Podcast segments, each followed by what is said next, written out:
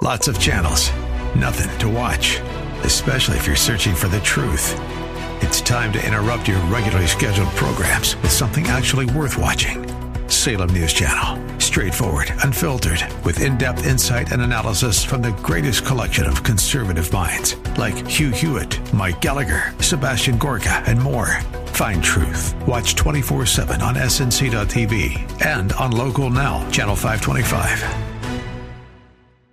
Views and opinions expressed by Rob Black and his guests are not necessarily those of the Wall Street Business Network, this station, its management, owners, or advertisers, and should not be construed as legal, tax, or investment advice. Always consult with the appropriate advisor before making any investment or financial planning decision.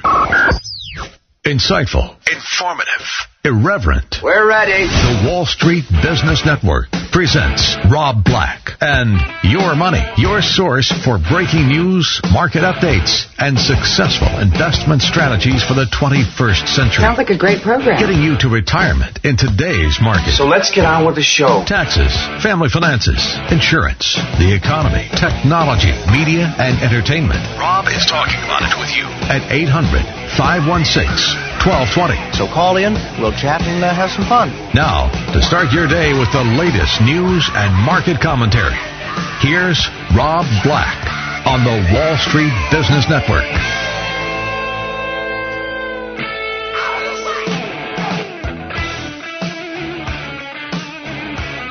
Amazon.com. Where were you when Amazon.com became worth $1 trillion? We might find out today. It's five buckaroos short of $1 trillion market cap. Eh. There's more and more, and this is going to freak you out when I say this, there's more and more calls to break up the tech companies. That now Donald Trump is saying fake social. And you're like, what's that even mean? And it means exactly what you think. He's switching his track from fake news to fake social. Stepping up his criticism of tech firms that he says are favoring liberal points of view. Um, said that they may be in a very antitrust situation. So that's kind of a threat. And how would you like to be in the president's crosshairs of a threat? And it's a fair question. You could talk about Pizza Hut getting the big pizza uh, deal with the NFL, but as soon as the game starts to be played and someone takes a knee and the president overreacts, and next thing you know, it's boycott Pizza Hut. Oh, I don't know. Trump is uh, reiterating his stance that tech companies are antisocial, fake social, fake social. And you're CEO of a company, all you got to do is take a look back at Microsoft in the 1990s. That getting Bill Gates in front of a microphone wasn't the best thing for the company Microsoft. Getting him testifying in front of Congress and saying, you know, and the European Union and Europe, and saying, you know, uh, we just build great products. We just do what the people want. And for them all to say, no, you're kind of an antitrust. You're killing competition. Sorry. You don't want your executives in front of that. So that's out there. Dairy producer Yakult Honsha. I know you're saying who? They, they they make a drink that's good for your belly. Um, they've been tied into a Netflix show. And because they get the mention frequency, their shares and usage has spiked after the release of Netflix movie, and a majority of the conversations were directed related to interest in the product. Um, it, it's kind of crazy product placement, right? Um, so there's now a shortage because Americans are flocking to the drink that typically is pretty much so beloved in, in Asia. So that's kind of a way that you go, wait, wait, can Netflix possibly figure out an advertising angle? Sure. It's all about eyeballs, right? And even though they haven't done commercials as part of their business plan really built into it, it's always an option.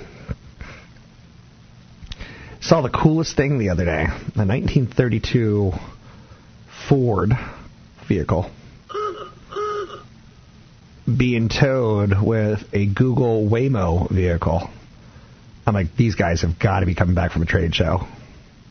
Or maybe they're coming back from Burning Man because it's just it's too weird of a, a first generation kind of vehicle with a brand new generation.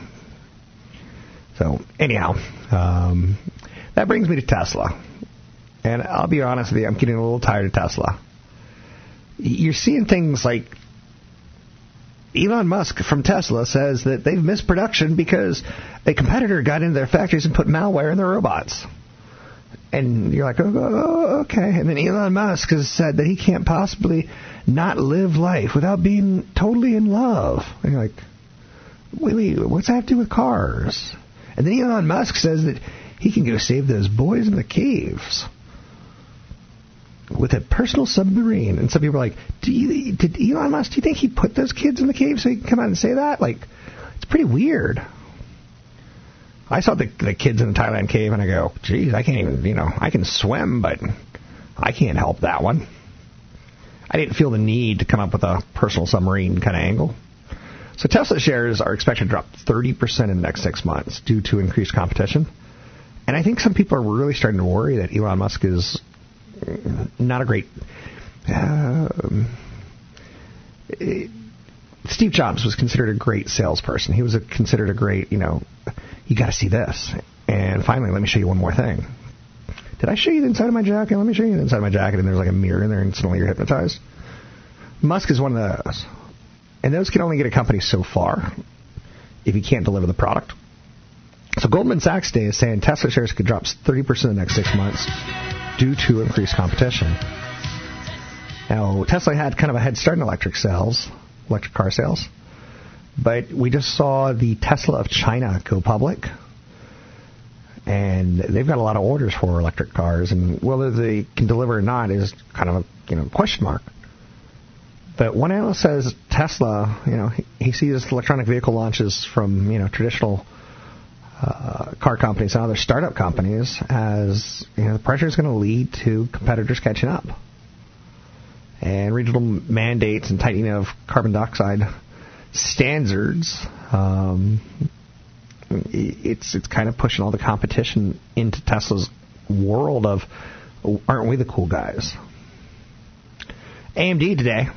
And so again one analyst sees 30% lower on Tesla. And I don't own shares of Tesla and I've never of Tesla. I missed the whole run up, but I'm going to miss the whole run down um, until someone buys them and puts them out of their misery because they're now going to have a tough time raising cash, even though they say they don't need to raise cash.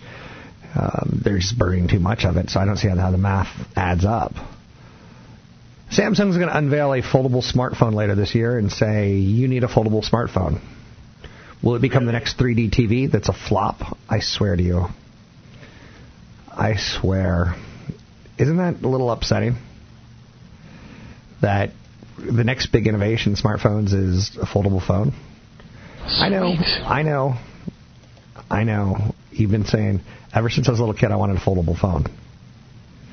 Samsung's releasing its uh, foldable phone later this year, and the question is, will this be a ooh ah, say ooh ah, Pa McGraw, say ooh ah, Pa McGraw kind of moment for Samsung as they try to like compete with Apple? Um, so there's rumors about it. Time to deliver, so says the analyst. And um, I don't know. You can use most of the uses, or you can. I don't get it. When you need to browse or see something, then you may need to unfold it. But if you just want to take a look at, like, if someone's calling, you can do that. I don't know. I smell 3D TV on the foldable technology. What was that all about? They're trying to sell us something that we don't really need at a higher price for uniqueness of a device. Um, I just don't get that one. Sorry. Sorry. Sorry. Uh, sorry. Another one out there is AMD. Their shares have been probably the coolest, most exciting story of 2018 if you're not talking about the company's marches to trillion dollars with Apple and Amazon. AMD's ready to beat Intel to market with a faster chip for the first time in a long time, if not ever. And the stock is already up 144% this year. Some analysts see another 10% gain. Easy. last year at this time when the cryptocurrency craze was going on, AMD was sexy, and then they weren't, and now they've got a new chip that's faster, so they're sexy. Stock can easily flirt with $30 and break through it. Intel's delayed 10 nanometer roadmap uh, to push back in the second half of 2019 opens the door. You can find me online at Rob Black Show, Twitter Rob Black Show, YouTube Rob Black Show.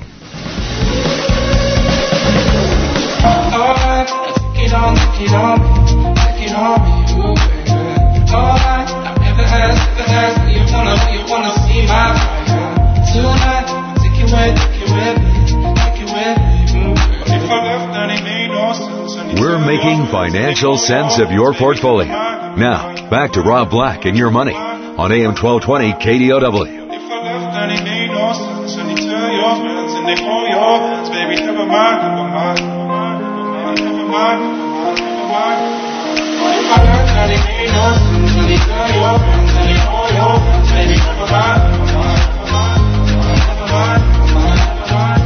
I'm Rob Black, talking money, investing, more.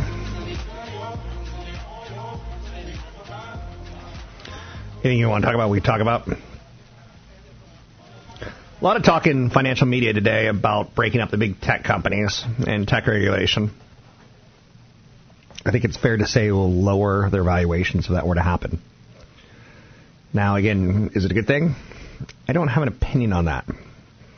There's other radio shows and television shows that'll tell you how to think politically.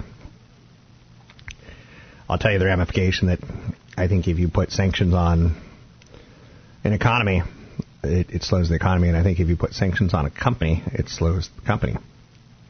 Is it a good thing? Is it a bad thing? I don't know. But Amazon owns the Washington Post, and sometimes the Washington Post says some less than flattering things about El Presidente, and he gets angry about it. So, is he going after Amazon and saying it's an antitrust issue, or is he going after Amazon because they've said some not so nice things? In the United States, Ford Motor reported a 4% rise in U.S. auto sales in August, helped by demand for sport utility vehicles and pickup trucks.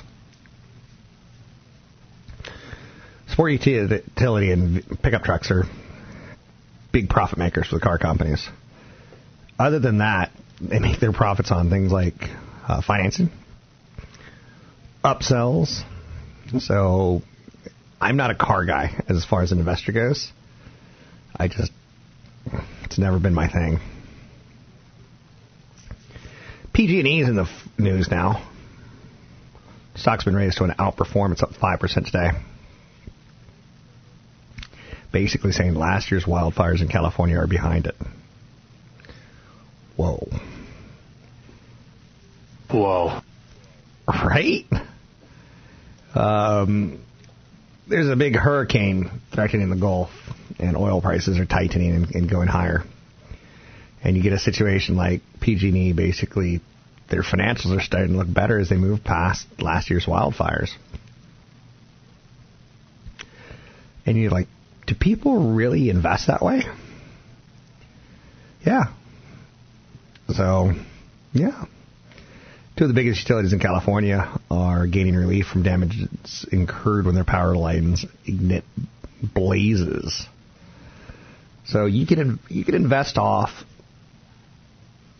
disasters and sometimes cut some risk. You know, Kaepernick coming back to Nike as an advertising spokesman for the Just Do It 30th anniversary. He's still been there. I mean, he's you know he signed a contract with them that you know still being honored, and now they're developing a new ad campaign that's got people upset, and there's the risk. And I like buying when stocks are lower if it's a company that I really, really want to buy. Now, PG&E is not a company that I really, really want to buy, but living in Northern California, I can tell you, a lot of people hate the company because you see these crazy commercials of like happy go happy PG&E uh, employees talking about how they love their work, and then you see in the newscast houses burnt down because PG&E line. It's a pretty divisive company here, for better and or for worse. Uh, so PG&E in the news, and it's a winner. Interesting, right? The things that drive stocks into being the winners is sometimes not the things that you would assume. Facebook's getting a downgrade to neutral today from buy. A lot of people see that Facebook's spending a, excuse me, I want to use a dirty word, but I can't, a lot, Behave ton yourself. of money for capital expenditure. So there, something's going on. And they're not telling us, so some analysts are starting to get nervous of what happens if nothing's going on.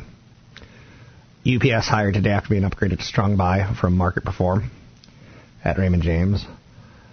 UPS is in the crosshairs of Amazon because they both do package delivery, right?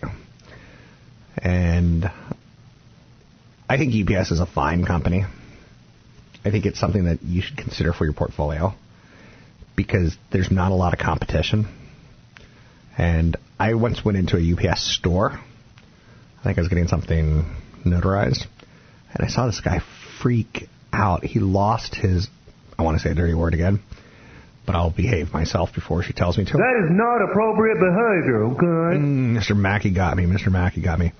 But he lost his stuff because to ship like a guitar that he wanted to, you know, make sure it was extra safe to his son in college, and it was 170 bucks or something, and it was like that did feel a little high to me, and he, he just he started screaming at the person, No! God, please, no! No! No! and he basically take your business elsewhere or pay our prices. And FedEx ain't be much better. Is the thought. UPS has a 2.9% dividend yield, and they don't have a lot of competition. And when I see that little brown truck in front of my home during the holidays, I'm like, hmm, someone got me a gift. And it turns out to be like addressed to the wrong address. And then you get that, that moral dilemma of like, what if you get a package addressed to someone and it's the wrong address, but it's the right anniversary, it's the right, you know, uh, address, but the wrong name, or it's the wrong right name but the wrong address. Have you ever had that feeling like, I wonder if I should open it and see see what see what my neighbors are ordering? Wow, did I just say that live on air? I want to know what my uh, neighbors are ordering. I do. I do. Wow. That sounds odd. Could you imagine if you get a chance to see CFP, um, Chad Burton's, if you got to see his like Amazon list, you'd be like, whoa, that changed my life. That changed my world. 800 516 1220 to get your calls on the air. It's 800 516 1220 to get your calls on the air. Anything you want to talk about, we can talk about. So factory activity races to a 14-year high in August. Um, analysts see a higher stock market next year in large part because the employment numbers are solid. Prudential is launching a consumer direct insurance investing in service. Uh-oh. Uh-oh, insurance agents. Prudential's going straight to consumers with its insurance and investment products for the first time in its 143-year history. The direct consumer service marks a sea change for an insurance company that's the largest in the United States for life insurance. They manage 1.4 trillion. I'm not a big fan of insurance companies. It's a lot of mathematical formulas, and yes, you have to have some insurance in your life, like homeowners insurance, yes. Renters insurance, yes. Automobile insurance, yes. But life insurance is one of the products that you can make a major mistake if you go for an annuity, if you go for a variable life, or if you go for whole life insurance. Those three words should, you know, put the critical caution flag in your head and say, why did Rob tell me not to get those? Come see me in a seminar, I'll tell you. And, uh, of course, I'll talk about it on air because I can't keep anything a secret, right? Big seminar coming up in Los Gatos, the Toll House Hotel, September 20th, 6.30 8.30. It's one of our last seminars of the year, me and CFP Chad Burton. You can find us online. You can sign up for the seminar at Rob Black Show, Rob Black Show. Use code Radio25 to get in for free. At the student loans and treehouse homes, we all would take the ladder.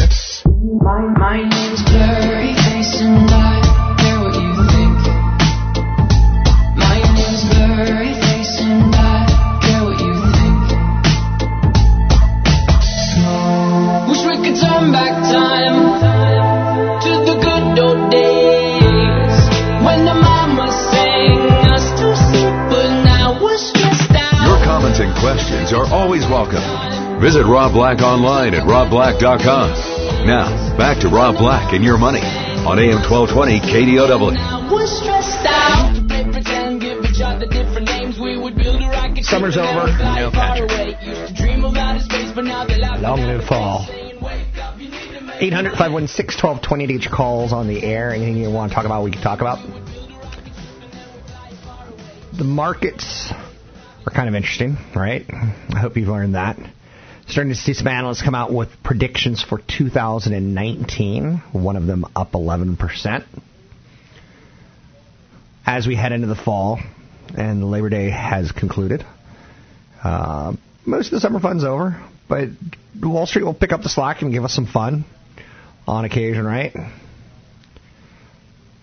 bring in Patrick O'Hare with Briefing.com. Talk about the markets as it shifts into the fall gear. Is that a bad thing? Is it a good thing? Mr. O'Hare, how are you? Hey, Rob, I'm doing okay. Good to be back with you. Yeah, are you, are you full force like everyone else uh, coming back from the holiday weekend? We are. The uh, the fun is over. the fun is over. The fun on the market. When's that party going to end? When's the punch bowl going to leave the party? When should I head for the exits? Yeah, that's uh, that is the sixty-four thousand dollar question. Well, certainly looks like the um, the fun isn't ready to be over with just yet. Um, you know, the market well, it continues to tackle with all of the trade issues, obviously, um, and some budding, you know, emerging market currency issues, uh, you know, continues to be steered by the narrative that you have strong earnings and economic growth. And I think you could see that reflected even in today's intraday action here, where you know you got off to a weak start. Uh, some general profit taking, and of course, the ostensible excuse for that was the, the trade tension with Canada and China, which you know we've been dealing with for months as it is already, and yet we hit record highs last week. Um, so that provided a nice excuse to sort of back off a little bit at the open, and then lo and behold, you got a, a really terrific ISM manufacturing index number uh, at 10 o'clock Eastern time, which turned things around a little bit, at least helped temper those selling efforts, and, and I think it was a reflection of the market's uh, appreciation for data that continues to show the relative strength of the U.S. economy, which continues to promote this notion that uh, you should continue to get uh, ongoing earnings growth, and therefore you've got some support here still for the broader market. So, thank you for giving that answer, and please note, and everyone note, I'm being a little sarcastic, but I'm looking for an exact time to run out of the markets. Um, it just doesn't work that way, as we like to say on this show. Uh, are you excited by the transition of the, the calendar to the fall and some of the drama that it can bring with the markets tending to have some pretty scary months of September and October?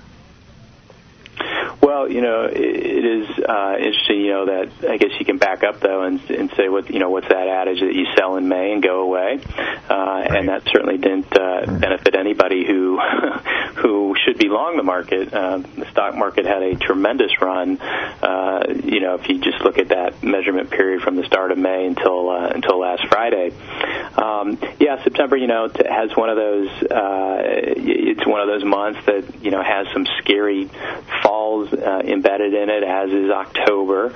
Um, but you know, seasonally, you're, you're, you're running closer to a period that is seasonally quite strong for the market, that November to April period. But uh, that'll be curious this year, though, certainly because uh, you, you have the midterm elections. You know, they're going to come in that uh, first week in November, uh, and that's going to um, change things one way or another. You know, you can't predict the future here, but I think that knowing that that midterm election is hanging out there and how it could alter uh, the course of things, uh, you, you probably get a market here that's a little bit skittish after such a strong run here uh, over the summer months. Uh, maybe acts a little skittishly and and chops around here up until those midterm elections and until it has some closure on on what the uh, composition of Congress is going to look like in the aftermath. Sounds about right. What are you expecting as far as the drama goes with the midterm elections? Because you know clearly senators and congressmen, uh, representatives they, they, they form a lot of the bills. They form a lot of the spending going forward. And I think we all look at our spending in the United States as dire, drastic, horrific. why are we doing this to future generations? And yet, you know, we continue to swear these people in and vote them in, so to speak.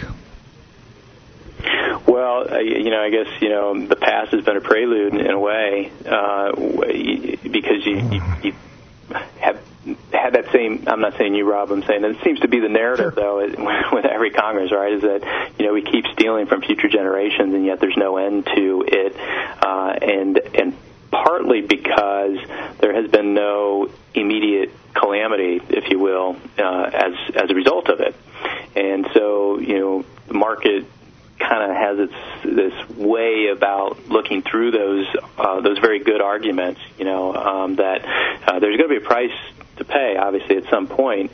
Um, but you know, this market has uh, steered its way through a lot of worst case scenarios, um, and there's been, you know, perhaps even some moral hazard introduced into the picture, obviously, from what transpired coming out of that financial crisis. But um, you know, but there hasn't been any deliberate will on the part of Congress, obviously, and our our executive leadership to really get that, uh, you know, deficit under control and help tame the um, the seemingly inexorable rise in the in the national debt, and. Um, you know, unfortunately, it's going to be probably one of those things where it's going to really, uh, you know, everyone can see it unfolding, but no one's going to recognize it until it actually happens and hits the market with with some force uh, as it relates to the deficit and debt issue, and and um, you know, so it's going to be interesting to see how how Congress looks uh, after those midterm elections, and, and how that might change the shape of things, and whether the market is going to show any sensitivity to it.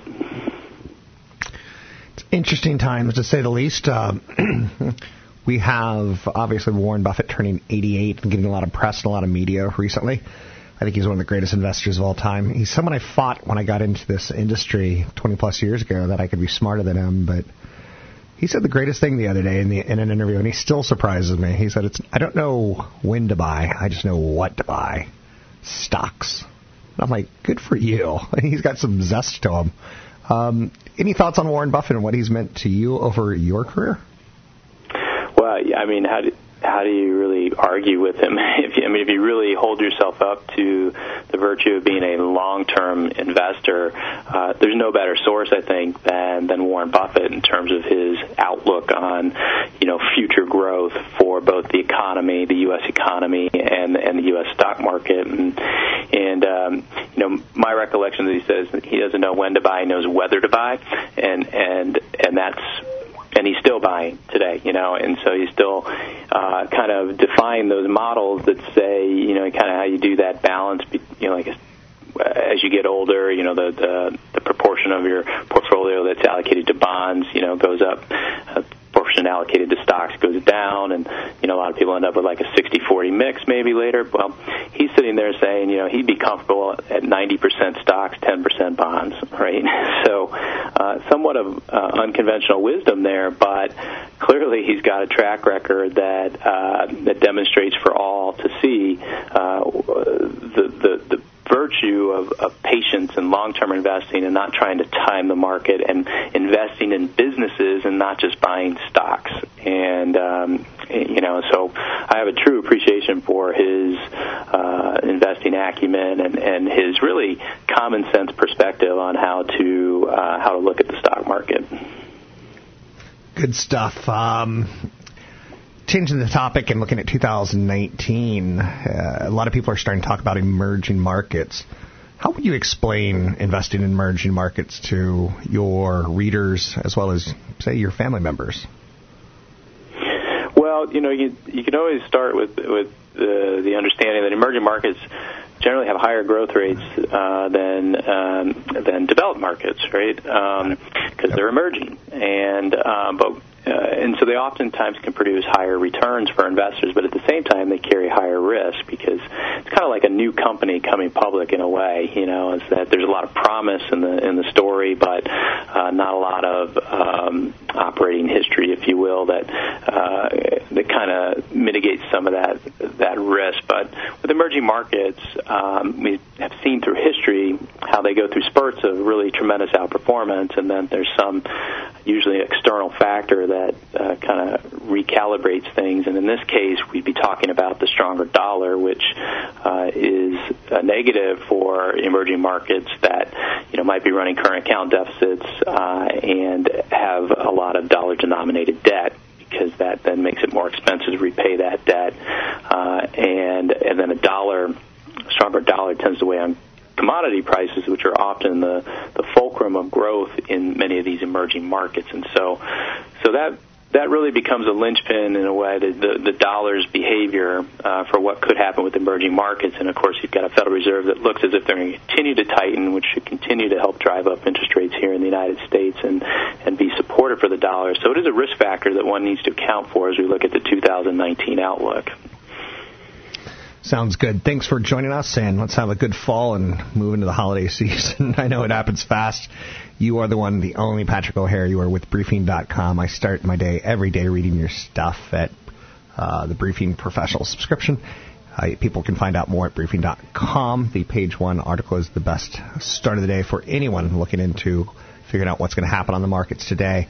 Lots of content. I'm Rob Black, talking all things financial, money, investing, and more. Find me online at robblackshow.com.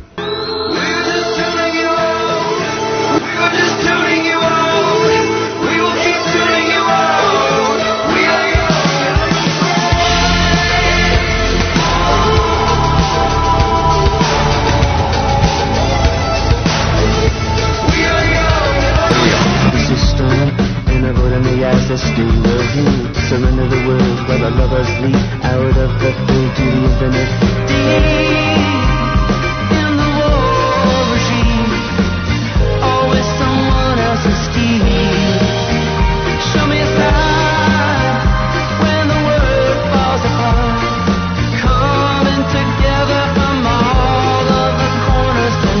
Visit Rob Black online at robblack.com.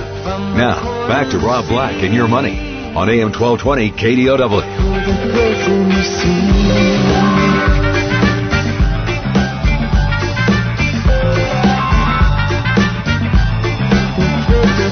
I'm Rob Black, talking all things financial, money, investing, more. I got a big event coming up September 20th. Seminar, if you will, in Los Gatos at the Toll House Hotel. You can sign up at Rob Black Show. Going to go over some of the new tax implications because I don't know what the heck is going on with the Trump tax cuts and my property in California and my tax bracket. Is it a win or is it a loss? We're going to talk about how to approach that. Um, estate planning in retirement, wealth preservation in retirement, stay away from annuities. Good advice out there. But I'm also going to go over 2019 expectations and stocks that I've recently bought and some that I've sold or given up on over time. Um, one of them is Nike.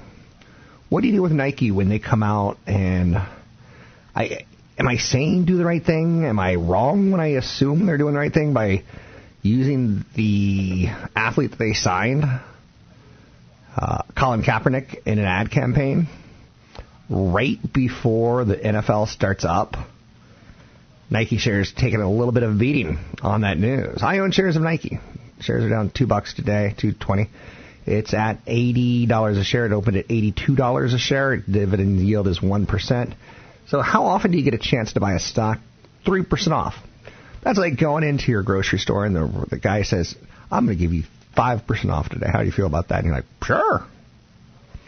Um, so Nike's lower today, all because of Colin Kaepernick and Nike coming up with an ad campaign.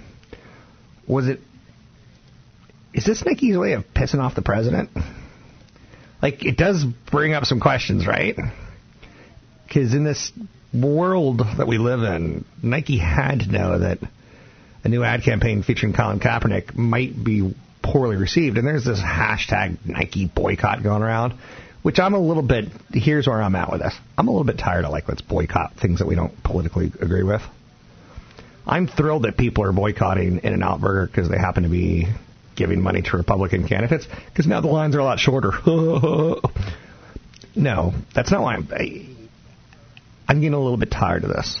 It's like let's boycott something, anything that we don't believe in. Until we don't. Until we go, you know what? These Nike shoes are pretty cheap and they are pretty high quality. The world of shoes. And I know people, uh, some people cringe when you say Nike's high quality because it's anyway. Um, so Nike shares down on the reveal of a new ad with a Just Do It 30th anniversary. I look at that as a buying opportunity. Two and a half percent, maybe not enough, but if we get five, ten percent, that's good enough for me. Kaepernick shared the first photo of the campaign on his Twitter account. He's been a polarizing figure, clearly, since uh, the protest of racial injustice has crossed into the world of you're not American. So, little NFL in the news. There's more NFL in the news. Can you believe it? So, Nike to me, if you could afford to be like a halftime sponsor like Visa, it might be a good investment, right? And if you think about that, when you turn on your favorite baseball or tele- football and you see the sponsors, Visa halftime report, I'll buy Visa. Um, I'll buy the companies that do sponsor major sports in large part because they have that kind of money. Now, again, I'm not saying that's the only reason I'll buy it. I'm not saying there's a reason I would sell it if they lost that said NFL sponsorship. But it tells you that they're hitting a lot of eyeballs and business is good. Papa John's loss of the NFL sponsorship could be Pizza Hut's gain. Will I go out and buy Yum Brands? I won't. I've never liked Yum Brands. Um, they are KFC. They are bar, um, they are um, Pizza Hut. And to me, Yum Brands has kind of been like, I don't know. It's just Kentucky Fried Chicken's cute and it's great to talk about because everyone knows it. And you've probably been to a picnic where you stopped by and picked up a bucket of chicken in your life, so you kind of like have some nostalgia for it. So when Pizza Hut gets that sponsorship, it could be a breakout play. Dun It could be, you know, Papa John's getting sacked or benched. Yeah, yeah. Uh, but when you see a big competitor like a Papa John's, and if you ever had a Papa John's pizza, it's it's pretty awful. And yet you could see like, ooh, NFL sponsorship and stock did well. So why is this so important? Because Men, men, men, men, men, men, men, men, we are men. We like to sit around and eat cheap pizza while talking to the dudes, the guys, the bros, about football games. Yeah, that's a good one. Apparently, that's as far as we uh, we go mentally in this world. Um, but I'm fine with that. And the whole Papa John's, John Schnatter, Papa John is suing Papa John's. Oh my goodness, I'm done with that one too. All right that's a brand that's tarnished and toxic. How do you get out of that one? When your founder is accused of using the N word. Uh, and then he says, "Well, I was just trying to show people what, how it could play. Oh, I'm going to sue everyone." Uh, so that's kind of a problem. So what's really at stake? Why is Pizza Hut spending 130 million dollars to spruce up its brand?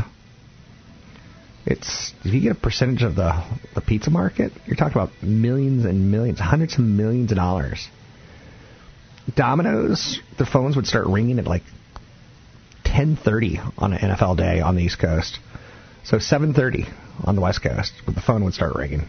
Crazy. Pizza and football go together. You can find me online at robblackshow.com. Here is the frozen